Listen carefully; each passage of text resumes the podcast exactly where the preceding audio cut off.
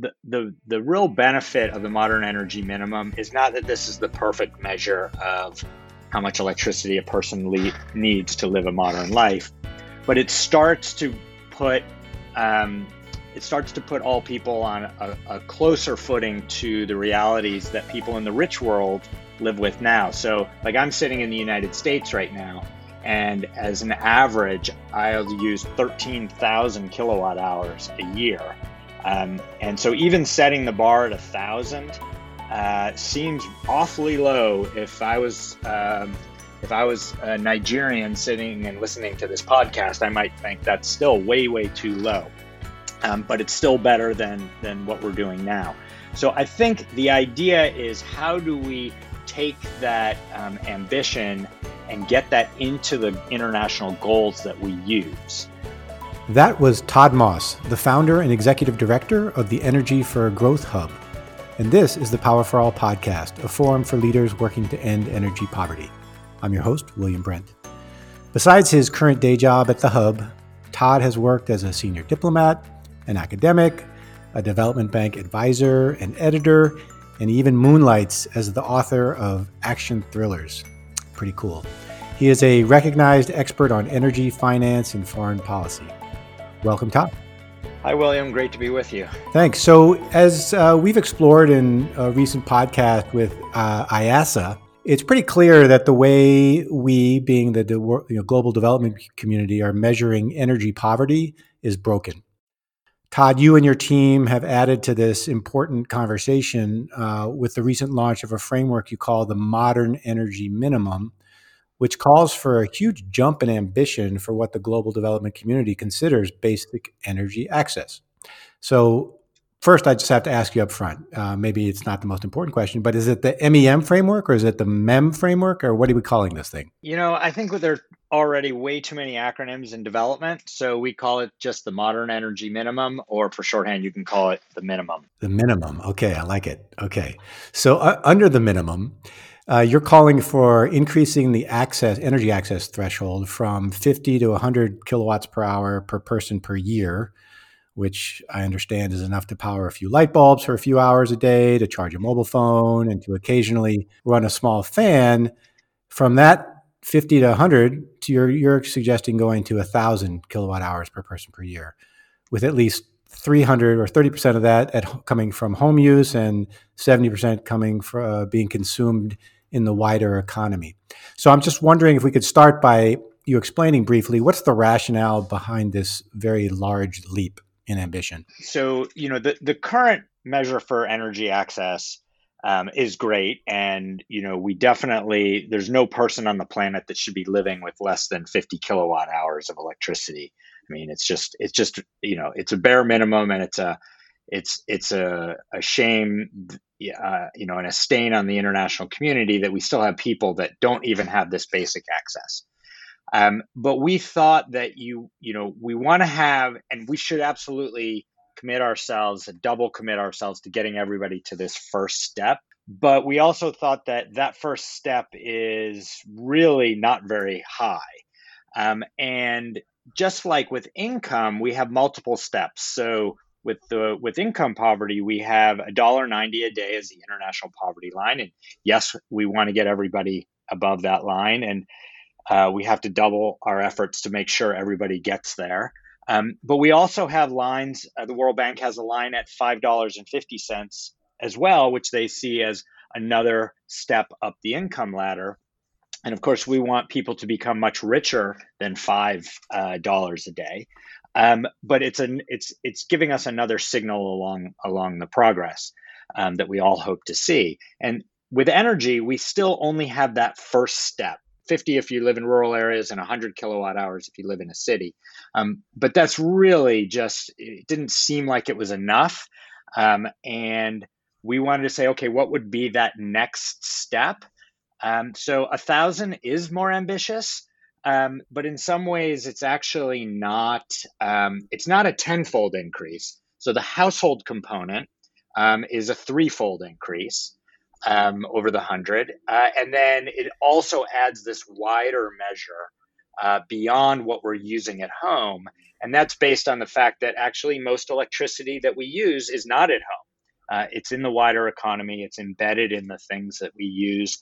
Um, it's in the factories where we work and where the factories that produce the goods that we use. And it's in, you know, increasingly it's in the cloud and it's in the digital economy, which seems to be, you know, increasingly important, uh, especially in a time of a pandemic when so many people are locked down.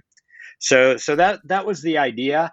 Um, and we actually pulled together 14 energy scholars to kind of look at data, look at historical trends, and come up with well, what what makes sense as that next step. And that's what we came up with, which was uh, a thousand kilowatt hours split between household and non-household use. Okay, so uh, you said it's not a 10x increase for households, but you know, let's say it's a 6x uh, depending on whether you're in urban or rural areas. It's still a significant increase, and that that that has implications that come with it, right? On the one hand, the need for financing will be greater, just by definition, right? While affordability, which is already an issue for uh, many poor people, uh, would initially be an even bigger concern. That's on maybe on the negative side. On the maybe positive side is that you know consuming more energy could also mean improved incomes, greater economic activity, more employment so these are two lines that uh, I assume are, will eventually intersect. I mean, what are the what are the the experts that you uh, canvassed to come up with this this new minimum? What what's the thinking about when those two lines cross? I mean, where do we get when do we get from maybe this is a hit for you know affordability and finance to this is actually benefiting the the broader economy? So that that's a good question and it comes to the this relationship between consuming energy at home and consuming energy in the wider economy. Um, so if you're very poor you're not going to be able to afford 300 kilowatt hours at home much less the appliances that you need to turn that electricity into something useful that's why having the non household energy component is so important because that is, this is generally true. It's not always true, but generally people use energy outside the home to, to create income, which then allows them to then use energy at home to have to live better uh, better lives. And so, in many places where um, it's this interplay between income and energy, both inside and outside the home, which is that uh, virtuous cycle that we're trying to spark. And this idea is that certain countries um, have invested, particularly the East Asian, fast growing East Asian countries, they invested he- very, very heavily in, um, in non household uh, energy first. So a country like, uh, like uh, South Korea uh, had extremely high levels of energy in the wider economy, even when people at home were still not consuming very much. In a country like uh, Ghana, actually, we see somewhat the opposite, where where it's it's a household first energy strategy. They prioritized uh, connecting homes and trying to encourage people to um, to to consume electricity at home, but they're still even though they've been relatively successful at that, they're still um, facing regular electricity outages, very high electricity costs, and the electricity uh, problems are still a constraint on job creation in Ghana. Um, so it's really that's why we're trying to get at these two components with the modern energy minimum that we need affordable, reliable electricity outside the home, and we also need it inside the home. Um, so that's how we see these two kind of playing off each other in a positive in, in a more positive way. Yeah so on that point i mean is there a chicken and the egg here? I mean do, uh, can you clearly say one is the chicken and the other is the egg or well i think it's i think it's more of a of a of a cycle. Um, it could and it can be a virtuous cycle where abundant reliable energy in the wider economy helps drive incomes higher and then that allows people to buy appliances and live more productive healthier uh, longer lives. Um, the opposite, which is what we see in some countries, is that uh, countries are building uh, power systems, but people are too poor to use it and too poor to buy uh, the appliances that would make their lives better. Um, and that's because the broader economy, this is not true everywhere, but this is true in a lot of a lot of places. The broader economy is being held back because the power is too unreliable or it's unavailable uh, or it's too expensive. You'll notice I keep talking about reliability and affordability and availability, um, and none of that is in our measure. It's just we're just measuring consumption because embedded in consumption are all of those aspects. Um, so so that's that's that's how we think about trying to make it uh, a positive upward cycle rather than as a constraint on on development, on health, on empowerment, and all of the all of the things we want to see uh, everyone achieve around the world. Yeah. So just sticking on the household for a second, um, uh, I, I don't think that the minimum included cooking in its uh, framework. Um, and I'm wondering um, if, if, if that isn't a, a, miss, right? Given that we know that energy used in cooking represents a much larger percentage of total consumption uh, of energy, and that the population uh, of those people without cooking, clean cooking in this instance, is three times that of the population without electricity. So, am I correct that that was not included, and if so, why? Yeah, it's a, it's it's a it's a really really great observation. Um, so, so the short answer is you are correct. We did not include cooking. That was actually a, an explicit, deliberate decision. Um, the group of the 14 of us went round and round about whether this was about energy more broadly and a kilowatt equivalent, or if we should just stick with electricity. Um, and if you wanted, for instance, if we wanted to include um, enough electricity for everyone to boil water with electricity at home, it kind of um, it makes the numbers significantly larger. And of course, we wouldn't expect people in many places to use electricity, at least let's say not in the next 10 years, to boil water at home. They probably would use, well, they're currently using biomass, but if they move to, to, to cooking gas, um, there's such a mix there. Um, and so we decided that since the uh, the energy access metric that the IEA and that the UN and World Bank and others use is just about electricity, that we would also stick to just electricity. But I, I think your point is absolutely right. If we're expecting electricity um, to uh, enable people to cook at home, then 300 uh, kilowatt hours per year is not even close to enough. Um, so we should be even more ambitious if we're expecting uh, that from electricity. But you know, I think that there, this gets to a, an important wider point, which is you know we're also not talking about transportation um, here. Um, so transportation is mostly liquid fuels. Um, and again, it was just we thought for this metric it was better. Let's stick with let's stick with electricity for now, um, and then there can be other indicators around other energy needs that that all people have. Yeah, well, I mean, as as electric cooking and e-mobility uh, continue to rise, I'm assuming that your your minimum will evolve to reflect the, the that new dynamic at some point. Yeah, I think that that it it it will. I think we'll see two trends there. One is we're going to see a lot of improvements in efficiency um, from electricity, you know, uh, uh, of, of appliances and uses of electricity. So that would push the need for higher levels of consumption down. At the same time, we've got a, a the trend of electrifying everything, uh, where where you know two wheel vehicles, four wheel vehicles, trucking, busing, um, uh, lots of things are going to move to electricity, which would drive consumption higher. So, you know, eventually um, we'll need to adjust these metrics to the realities of the market. Um, but in most of the countries where we're looking at, which is mostly in Asia and sub-Saharan Africa, um, you know, e-mobility is is just barely getting started. It's um, it, it's not a significant uh, portion yet.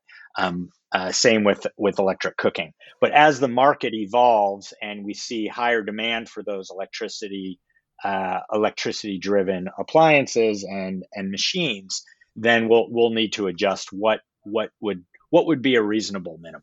Yeah, yeah, makes sense.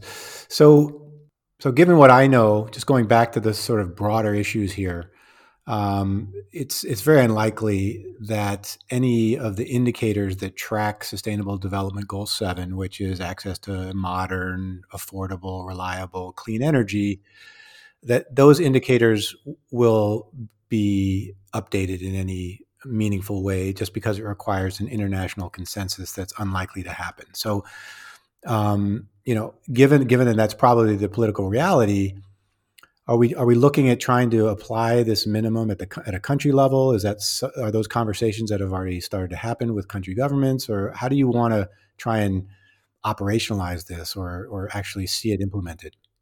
Yeah, that's a that's an excellent practical question that we have thought about. So, you know, I think that the, the, the real benefit of the modern energy minimum is not that this is the perfect measure of how much electricity a person le- needs to live a modern life, but it starts to put um, it starts to put all people on a, a, closer footing to the realities that people in the rich world live with now. So, like I'm sitting in the United States right now, and as an average, I'll use 13,000 kilowatt hours a year. Um, and so even setting the bar at a thousand uh, seems awfully low. If I was um, if I was a Nigerian sitting and listening to this podcast, I might think that's still way way too low. Um, but it's still better than than what we're doing now.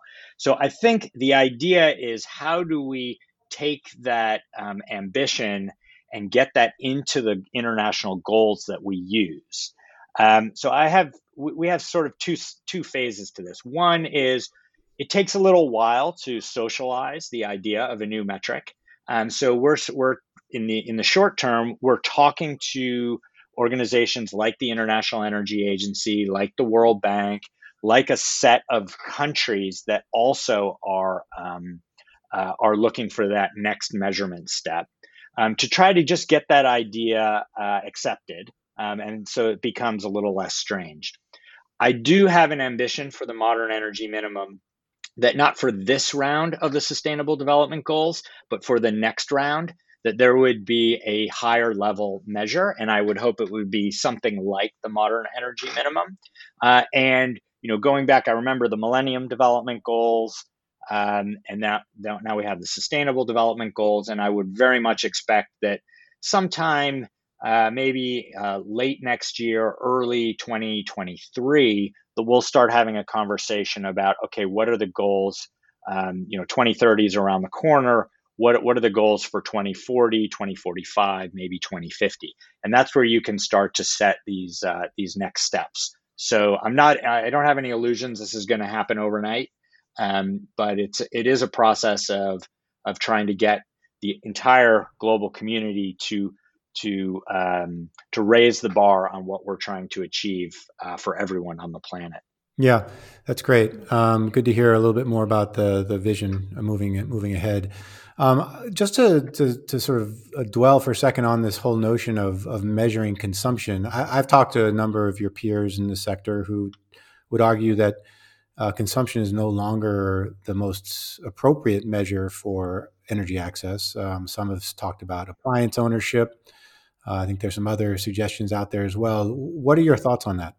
Um, uh, yeah, look, I think that asset ownership is very promising for how for uh, for um, for measuring household uh, well-being. There's no question about that. Actually, um, India has a middle class uh, definition that's based on asset ownership. Uh, and there's a data company uh, here in the United States called Frame, um, which applied a similar asset ownership um, survey data to sub-Saharan Africa to try to estimate um, the size of the of the growing consumer middle class in in different African cities. So I think there's a lot that can be learned from other kinds of surveys. Um, I, I'm still a fan of consumption because there's so many uh, things embedded in consumption, uh, particularly in the wider economy. So you could own a fridge at home, and maybe you've got a laptop or you know you've got a full suite of modern appliances in your home. Um, but if you're still living and working in an economy where um, where you know the average person is not consuming uh, 700 or even you know 2000 kilowatt hours per person then you're living you're living and working in an economy where energy is a constraint on on job creation on productivity on turning people's ideas into uh, into businesses. Um, and so we we hope that we can get to a point where uh, lousy electricity or costly electricity is no longer a constraint.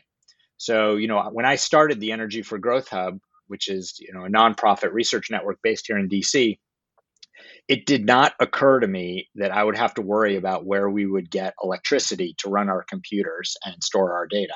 I just assumed that it would happen. And I also don't worry about the price of it. I just know that I'm going to get affordable, uh, reliable electricity to power my business.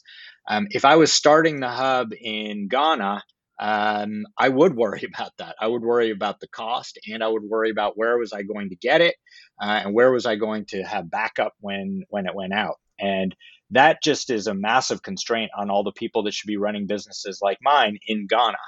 Um, so um, that's not going to get captured in the asset ownership, but I do agree we need you know multiple um, multiple metrics to try to capture all of the things um, that we're we're hoping to achieve. So um, so I you know I would I would encourage that, and I, I do want to just be clear: we're not trying to replace the modern energy minimum doesn't replace uh, the the uh, basic access rate that we use now. It's a it's a complement to it. It's the next step. We want to get everybody to step one, and we're proposing this would be step two.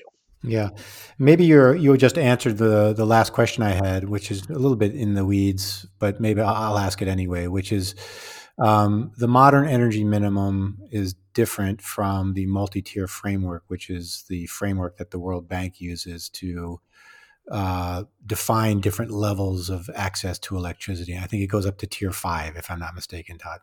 Um, what's what's what is the is? Did you just explain what the difference was between the modern energy minimum uh, and, the, and the multi-tier framework, or is there something that I, I I'm not picking up on yet? No, so so the multi-tier framework is a really really helpful effort. Um, where again they're saying look it, what's similar is that they're saying we need more than just a single binary measure you have you have you're connected or you're not connected that's not good enough and they're they're looking at a framework for measuring all of the different aspects of of having um, access to electricity which is the reliability the affordability um, and scale there's a, there are several dimensions to it um, as a framework, it's actually very, very um, useful because it helps you think about um, uh, energy access in a multidimensional way, which of course it is. Um, what I, but again, we're not competing with that. What I think the two shortcomings of the of the of the multi-tier framework are, uh, one is is that even tier five is not very ambitious. Um, William, you or I would not be happy at all with tier five. Um, uh, it's it's still not you know 99% reli- It's far less than 99% reliable, and it's definitely not enough. Um, it wouldn't be enough to um, for my family uh, to function as we normally do now. So I think even tier five is not not quite ambitious enough. Um, but the bigger issue with the MTF is that it's it's a really very very expensive data collection effort to really track it. So you can't look at um, every country around the world um, every year and see you know what, what, how are they doing on the MTF. You can do it through spot surveys, um, but it's not um, it's not practical in a in a massive data collection exercise that would be mostly universal on a regular basis. So again, a big contribution to the field, and I think it will help us. It helps us understand the relationship between energy and development in certain contexts and in certain geographic locations. But as a, you know, I don't see the MTF being useful for the next round of the sustainable development goals, which um, both energy access and the modern energy minimum could could easily be. Yeah, great. Well, I love the I love the fact that you're you're helping to shift the, the discussion and the the dialogue on this topic, and I think it's absolutely the right thing to do in terms of trying to increase the level of ambition, um, so that you know everybody can uh, live a, a, a life where they're not not only not concerned about access to electricity, but they're not concerned about access to sufficient and uh, affordable and reliable electricity. So, Todd, how, how do people find out more about the the minimum? Where do we, where do they go to learn more about that? Yeah, so if you go to our website, it's energyforgrowth.org. Um, there's a little one minute or 90 second uh, explainer video, um, and then there's the full report um, and there's a couple of other goodies there. So if people are interested, you know, um, encourage them to have a look at the website and let us know what you think, um, and definitely send us your your ideas for for making it better. Yeah, and that also lists the 15 experts that you consulted for coming up with the minimum. That's right. They're on they're on the cover of the report, and uh, it, it'll be a lot of names that you know if you're an energy nerd, you're in the field. Hopefully, you'll recognize most, if not all, of those people. Great. All right, Todd. Well, thanks again, and uh, we'll be we'll be watching. At a minimum, we'll be watching the minimum. Ha, yeah. Excellent. Thank thank you, William. Okay.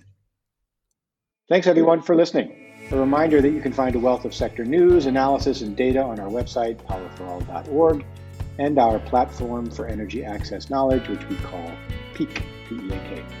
You can also sign up for our monthly newsletter and other updates.